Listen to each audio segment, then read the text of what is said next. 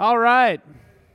Well, good good morning once again. Uh, my wife and oldest daughter Maris and Michelle have joined me. Uh, they make the trek, so they wake up early to come. So what a sacrifice for them. Just kidding. Uh, they love being here. It's uh, you know at daybreak if you're if you're new or even if you've been here for a while we just do things a little bit different, not because we want to be different, but just it's the way that God's kind of orchestrating our journey. Uh, I am going to leave right after I speak, not because I want to offend you or I don't want to see you at the end. It's I am going to our networked church in Calgary, Renfrew Baptist Church. So Renfrew and Daybreak work together. We share staff. What that means is when we share staff, we can have a more robust staff and we don't have the expenses that, that are attached to that. And it also means we can do more with the ministry dollars here to impact Airdrie and in Renfrew, in Calgary, to impact the community of, of Renfrew. We love that God's kingdom really promotes that.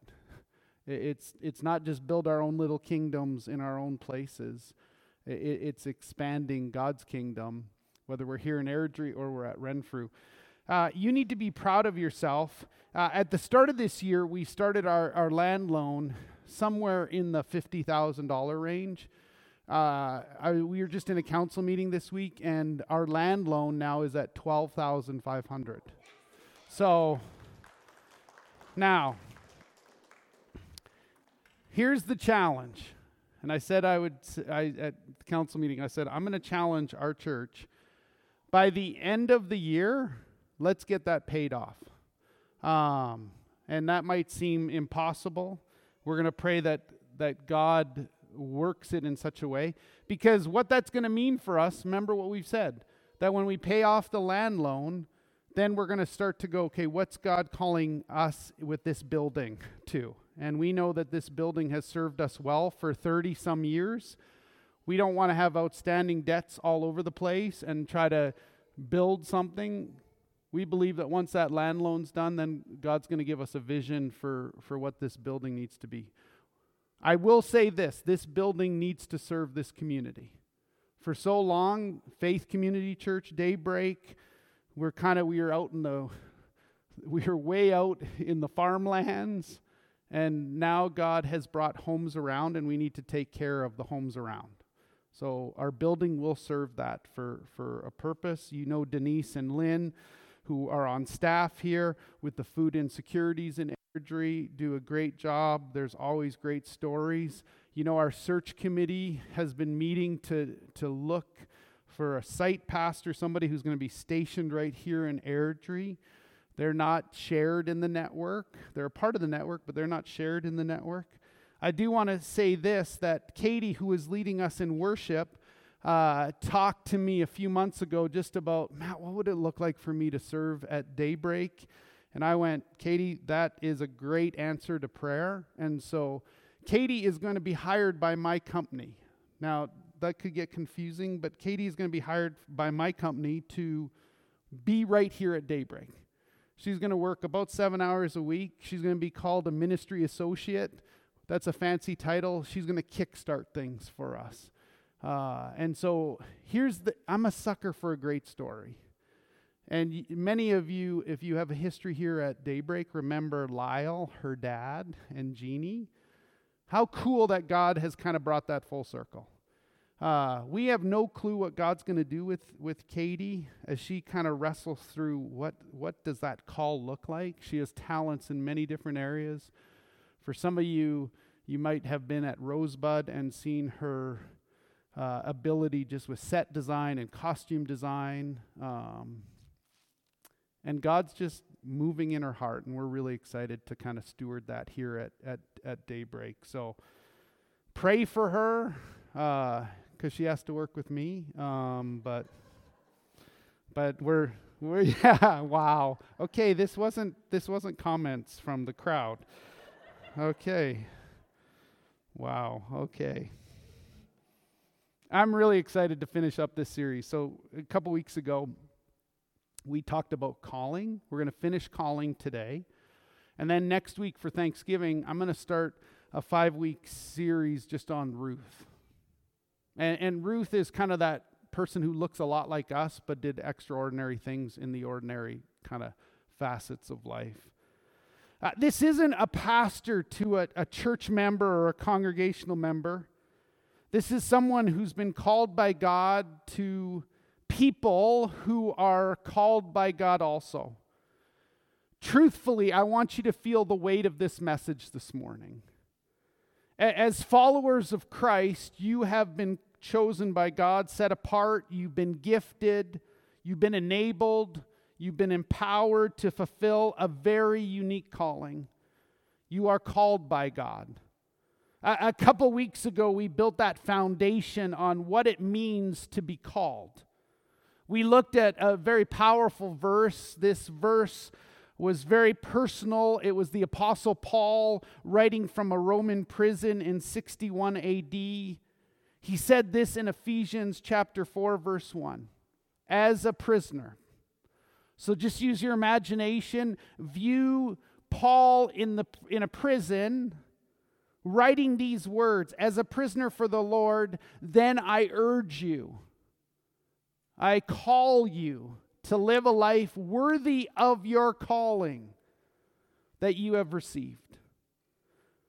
I, I, I, want that verse just to kind of sit with you for a minute. Let that create a moment in your heart, a holy pause, that God wants you to live a life worthy of his calling. You're set apart, you're chosen. Church isn't just some place that we go. It's not an add on to our life that if we feel like it on a Sunday morning, we'll show up. You, friends, are the church. Daybreak. You are the church to a world that needs hope. The called ones who go out into the world and share the goodness and the grace and the love of Jesus. You're called by God to do that. Friends, you are the church. What I want you to know, and, and I want to know about it right now, is in this incredibly complicated, in this incredibly painful current cultural environment that we live in. Some of us are just worn down. We're physically drained. We're emotionally depleted. Maybe we're even spiritually exhausted. We're discouraged because I know if Satan can destroy you, he'll just try to discourage you. If we're really honest, that's where some of us are, where this is where we are right now. I had, had someone this last week ask me, Matt, how do you overcome the discouragement? How do you stay above everything that's happening around the world? How do you find yourself not exhausted, battling with self doubts and spiritual opposition? It's not easy, my friends. Matt, how do you keep your passion month over month and year after year? The only answer that I can give you is that I'm called to this. I'm called to it. This is my calling. Friends, this is your calling. Here's what I want you to do, just so that you're awake this morning. I want you to look at the person next to you and say, You're called. Okay, so look at somebody and say, You're called. All right. Now I want you to look at the person that was your second choice and tell them they're called too, okay? All right, well, what are you called to? If God has called you, what are you called to? A lot of people want to be called like to a job or to a task or maybe something significant. And friends, you might be called to a job or a task or to something significant. But I want to show you three things this morning that Scripture specifically tells you that you are called to. What are you called to? Here's the very first one God calls you to salvation. God calls you to salvation. This is great news. Before God ever called you to a job, before He ever calls you into ministry, before He calls you into anything, He always calls him, you to Himself. Jesus, when He came, He did not come to, to call the righteous, Scripture says. He came to call sinners like you and me. He didn't come for those who are healthy, He came for the sick to call them into a relationship with Him. Friends, it doesn't matter what you've done, it doesn't matter how dark your life feels, you are called to Jesus. Come to him as you are, where you are. He calls you to salvation, to be transformed by the grace of Jesus. Now, for some of us, we've heard that for years and years. Don't ever let that become old news. You are called by God to salvation. The, the second thing that God calls you to is He calls you to sanctification. Now, don't worry, we're not going into seminary. Here's what sanctification means in a real simple way it means to be set apart, it means to be different. We read that God called you to a holy life. He calls you to Himself. He calls you to be separate. He calls you to salvation. He calls you to sanctification. And He calls every single one of you into service. He calls you to use the various unique gifts that He's given to you, that He's placed inside of you, the gifts, the talents in this church and in His church into the world. He calls you into service. First calls you to Himself, He calls you to be transformed, and then He, he calls you to engage, to use what is inside of you to make a difference in this world. Then that third thing, he calls you to service. It may be very specific, but it's probably going to be very broad. A couple weeks ago, we looked at this from Paul's writing in Colossians 3, verse 17. Whatever you do, whether it's words or deeds, do it all in the name of the Lord Jesus, giving thanks to God the Father through him. Whatever you do, however you serve, whether it's in your home, whether it's at your work, whether it's at school, do it all for Jesus. Now, the, the question might be this If I'm called, am I ready? Do I, do I know enough? Am I good enough? A lot of you, you might not even really believe that you're called. You might believe that you're called to salvation, that your sins have been forgiven, but you still can't really embrace the fact that you're called to service. That you're called every day of your life to make a difference. The voices might tell you you're not ready. You don't know enough about the Bible. What if they ask you some kind of question? You know, what about keeping your salvation? Are we living in end times? You feel like I don't know enough. I'm not good enough. Jeepers, I lost my cool driving on Yankee Valley Boulevard because somebody cut me off. Am I good enough? Am I worthy? Am I ready? I love what the apostle Paul said in 1 Corinthians 1:26. Brothers and sisters, friends, think about think of what you were when you were called. Think back when you were called. Not many of you, when you were called, were not wise by human standards. Not many of you were influential. Not many of you were born in the right family of noble birth. Some of you, this morning, you need to remember where you were when you were first called to salvation. This is encouraging because when you look at who God calls to salvation, to sanctification, to service, he calls those who are untrained, those who are underqualified, those who are unprepared. He calls those that would call spiritual nobodies to make a difference in this world. You've all heard the old saying that God doesn't call the prepared, God call, prepares the called. You don't have to have it all together. God doesn't call you when you're perfect and when you know it all. He prepares you along the way because you're called to make a difference in this world. Friends, when we accept Christ as our personal Lord and Savior, And I'm in this whole new process of slowly being changed by Jesus, even though I've been a part of this for a long time. Let's be honest. We take a few steps forward and then a couple steps back, then three forward, and then 20 backwards. It's this slow process of letting God's word, letting His Holy Spirit conform me into the image of Jesus. See, I was called to salvation, I was called to sanctification, and I was called to service. There was something when I was transformed by Jesus that service wasn't an option, it was a calling, it was unstoppable. Now, that's the good news for you.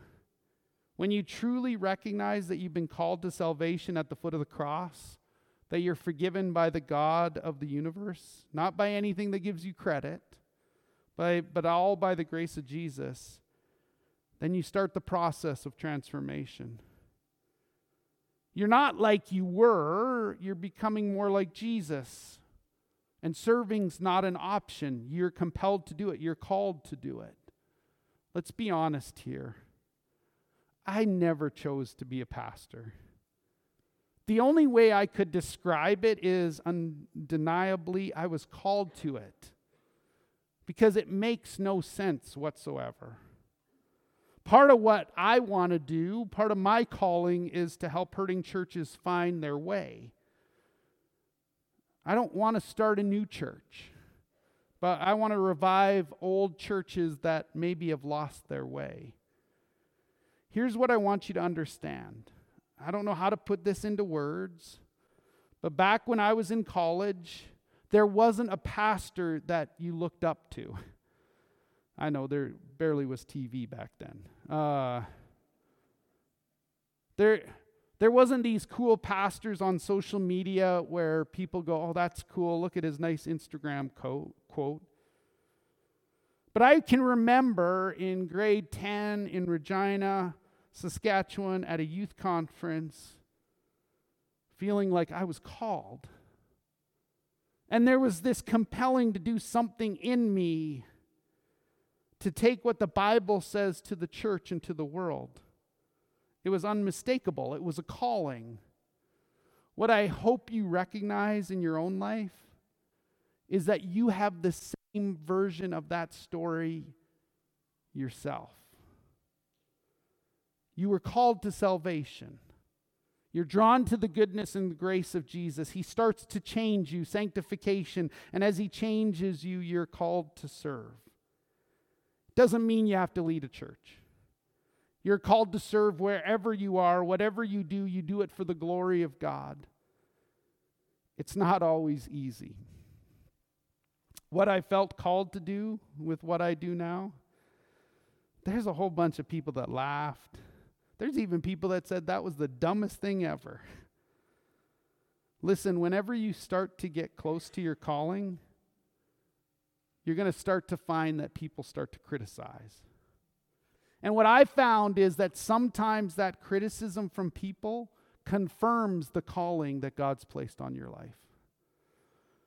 Whenever people around you don't really understand, that's often when you're getting out of what makes the most sense into this realm of faith. To truly please God, you've got to sometimes get out of logic and get into a place where you're trusting God. This doesn't make sense. I can't fully explain it. Your criticism might actually be confirming that God is calling you. Or it could mean you're crazy. Let's hope for the first.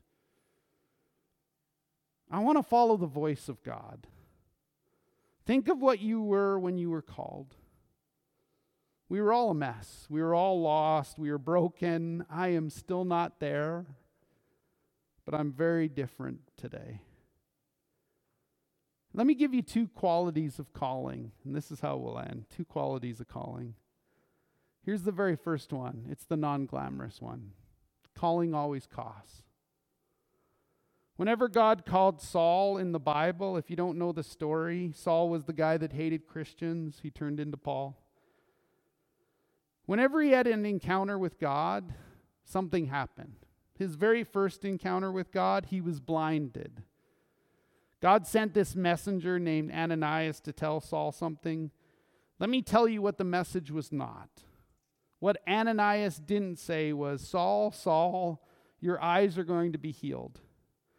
After your eyes are healed, Saul, you're going to have this crazy testimony. People are going to want you on their podcast. Your YouTube following is going to blow up. You're going to be this massive influencer. You're going to have all these people want to hear from you, and you're going to get a book deal. You're going to be a really big thing. It's going to be amazing. It's going to be a breakthrough.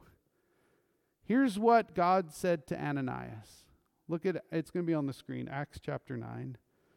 The Lord said to Ananias, Go this man, Saul, is my chosen instrument to proclaim my name to the Gentiles and their kings and to the people of Israel.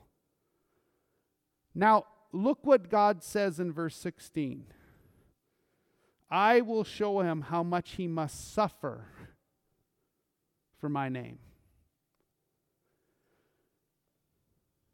Well, this is a great message, Matt. The very first thing that Saul had to understand was he was called to preach the gospel to the Gentiles, the people that he was killing. He was going to make a difference in the world, he was going to serve. And then God went, and I'm going to show him how much it's going to cost him. See, friends, calling actually costs. Saul, you're my chosen instrument. Some of you, you're going to recognize you are God's chosen instrument into a certain environment. You might be God's chosen instrument in your Mother's Day Out program. You might be God's chosen instrument to your crazy neighborhood. You might be God's chosen instrument in the place that you work. You might be God's chosen instrument in your school. You might be God's chosen instrument at that nine o'clock hour in your gym because you're the light that the gym needs at that time. Friends, the moment you step into your calling, you have to step out of your comfort. It's going to cost you.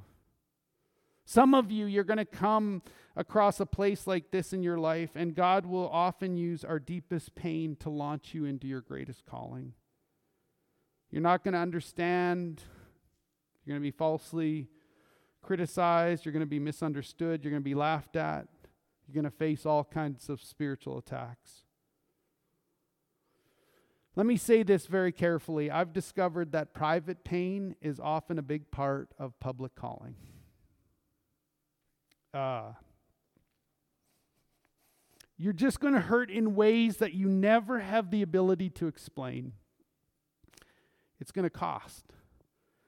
Living your, ca- your calling is at both times a thrill and a burden. Ministry is exhilarating and it's exhausting. If following Jesus isn't both your greatest gift and your greatest burden, then you're probably not doing it right. Calling always costs, it's not going to be easy. Friends, we have to reclaim the fact that God never ever promised it would be easy. In fact, I've often believed that the biggest enemy of calling is comfort. Never sacrifice your calling on the altar of comfort. If God calls you, it's going to take faith. Calling always costs. All right, that was the negative. Here's the real positive calling sustains. It carries you, it keeps you going. Whenever I look at the Apostle Paul, who he talked about, how did he endure everything he endured? How did he remain faithful and not grow discouraged? When you think about it, he was beaten over and over and over again. He was left for dead. He was shipwrecked. He was snake bitten. If I get bit by a snake, I'm out. I mean, he was wrongly imprisoned. How did he remain faithful when his friends abandoned him? How did he stay true to Jesus when he was falsely accused and wrongly imprisoned? How did he persevere when so many people wa- walked away? The answer is this Paul didn't finish the race because he was competent. Paul finished because he was called. It was his calling. In Philippians 3, we read this Forget what is behind, I strain toward what is ahead. I press on to, to the goal to win the prize for which God has called me heavenward in Christ Jesus. Let's get really personal this morning. Someone here this morning, you need to reclaim your calling. What are you called to? You're called to salvation, the greatest gift in the world, something that you can't earn, something that you never deserve. The forgiveness of sins from Jesus Christ. You're called to be set apart, to be sanctified. It's more about the who than it is about the do. You're called to service, to ministry, to make a difference in this world. If we're really honest, some of us would say this has been the toughest few years of our life. How do we keep going and keep showing up? I'll be honest, there's times I look and go, man, it'd be way easier to work at Home Depot. It would be way easier just to teach leadership. It'd be much easier to do something else. But God's calling is never easy, but He's faithful. How come I don't give up and walk away? It's because I'm called to it. Someone here needs to reclaim your calling. You're called, you're a light, you're an ambassador. You offer hope to a world of darkness. You shine into it. When someone's hurting, you have the answer. When someone's far from God, you help connect them to God. When there's a need, you have access to the very heart of God and you go boldly before his throne of grace and ask him for help in a time of need. For some of you, you have the ministry of reconciliation. You help broken people find their way back to the grace of God and to find healing with each other. Don't let what you see around you take you away from what you're called to. Don't let the discouraging voices talk you out of what you've been uniquely created by God to accomplish.